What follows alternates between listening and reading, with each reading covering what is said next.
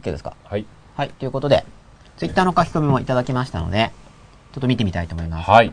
なんでバカって言われたら傷つくんだろう。しかも相手はバカっていう単語を定義してなかったりするのに。うんまあさっき吉田さんとちょっと話してたんですけど、はいまず無定義語だってわかるだけでも傷つき度合いが減るんですよ。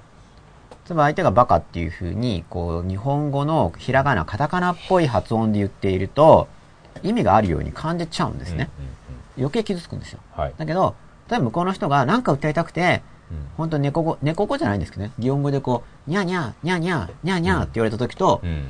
バカ、このバカ、このバカ、このバカって言われた時やっぱ違くないですか、うん。それは、言われた側が意味を感じちゃうんですよね。うん。バカっていう単語に。実際には定義して、聞いても向こうも言えなかった。うんそのバカって何って言われた時に、うーってこう、詰まっちゃう場合が多いと思うんです。考えている人は言うと思いますよ。いうん。や、こ今ね、今の君のバカなのは、この点の、ここと、ここと、ここがおかしいでしょ？それがバカだと思うよって。うん。うん分かってる人言ってくれるけど、ね。大抵の人は意外、意外ととか全然分かってないうん。と思うんですね。うん聞き返しても無駄っていうか、おそらく考えてないから。なのに言われると傷ついてしまう。うん。向こうが考えてないのに。で、どっちかっていうと、考えてる人に言われた方が傷つかないと思うんですよ。うん。例えば、君はバカだねって向こう言ってきた。で、え、どんな意味でバカなんですか？って言った時に、いや、ここと、こことね、こことここがおかしいから。だからそれはバカなんだと。でも、なんでそれがバカなんですかって言った時に、いや、バカっていうのはこういう意味だから、君のここのケースは、このバカっていう定義に当てはまるからバカでしょって言われる方が、わかんないけど、その方がぐさってくる人もいるかもしれないんですけど、おおだからバカなのかみたいな。あの、僕の場合はその方が傷つかないですね。逆音に。、音の響きってないですかね。うん。あ言い方が。なんか、バビブベボの響きって、うん決してなんか気持ちよくない気しません？ビビッとか、ブブッとか。ブブとか、ベベとかベベとか。なんとなく全部でもやっぱバカと違くないですか？例えば、バーカって言われるのと、うベーベー、ブーブーとかって、なんかブーブーってなんかあの、車みたいですかブーブーとか言ったら、え、赤ちゃんとかっていう感じじゃないですか？でもクラクションブーですよね。クラクションブーですよ。ブーって言いますよね。ねあれはなんかね、フフとかって言わないんですよね。うん。プーとか。ですよねう。ん。まあ、あのあたりがちょっと警告的な、うん。まあ、英語でもビープとかって言いますからね。うん。あの、鳴る音のことを。そうですね。うん。それでバカっていう、うん。うん、のがあるのかな。単語的にも。ちょっと攻撃的な音、爆発とか。例えばだから、同じあれでも、アホとかあるじゃないですか。うんちょっとマイルドじゃないですか。あこのアホみたいな。うん。アホの語源も僕、アホ城が元なんじゃないのって聞いたことあるんですけど、うん。未確認なんですけどね、そうん知らないんですけどね。うんそうバカバカバカって。うん。まあ、バカっていう単語で結構傷ついたりする、して、はい。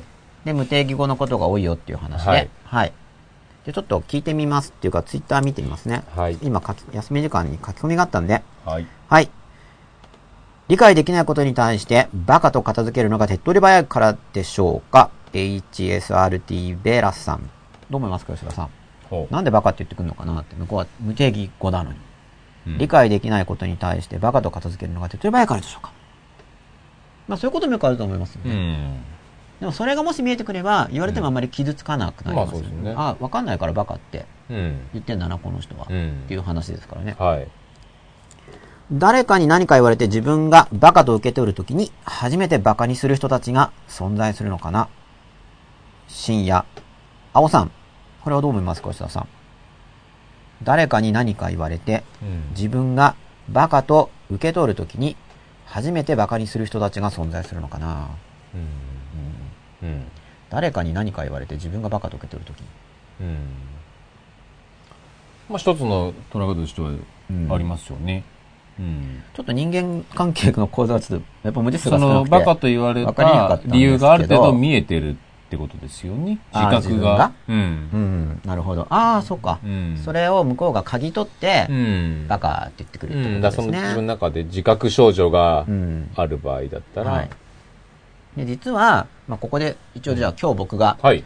お伝えしたかったことを、もう言っちゃうんですけど、はい。なんかこの構成が、継ぎはぎな感じがいいですね。まあ、ブチブチ切れたんで、それも自分に言ったんですか？うん。はで、あの、パッチワークみたいな。ははいバカって言われて傷つくい。はい。のは、これも前あの、単語で傷つくって話やりましたよね。はいはいはいはいはい。その時にもちょっと言ったんですけど、はい。バカって言われて傷つくのは、うん自分で自分のバカさ加減を認めていないことが多いんですよ。うんうんだって自分で自分のことが、うんうん。ああ、バカだよね。つくづくバカだよね、俺は。っていうのがうん。認められてると、うん。お前バカだねって言われた時に、うん基本的には、いや、そうなんだよって言ってこう盛り上がれるわけじゃはいないですか。はいはいはいかるみたいな。バカなんだよねって。だけど、うん。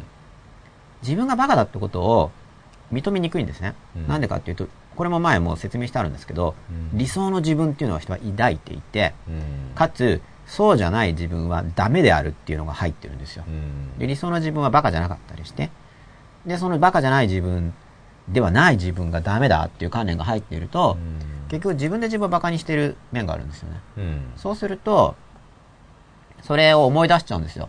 うん。自分の理想ではない自分であるっていうのを、うん。相手の発言が思い出させる。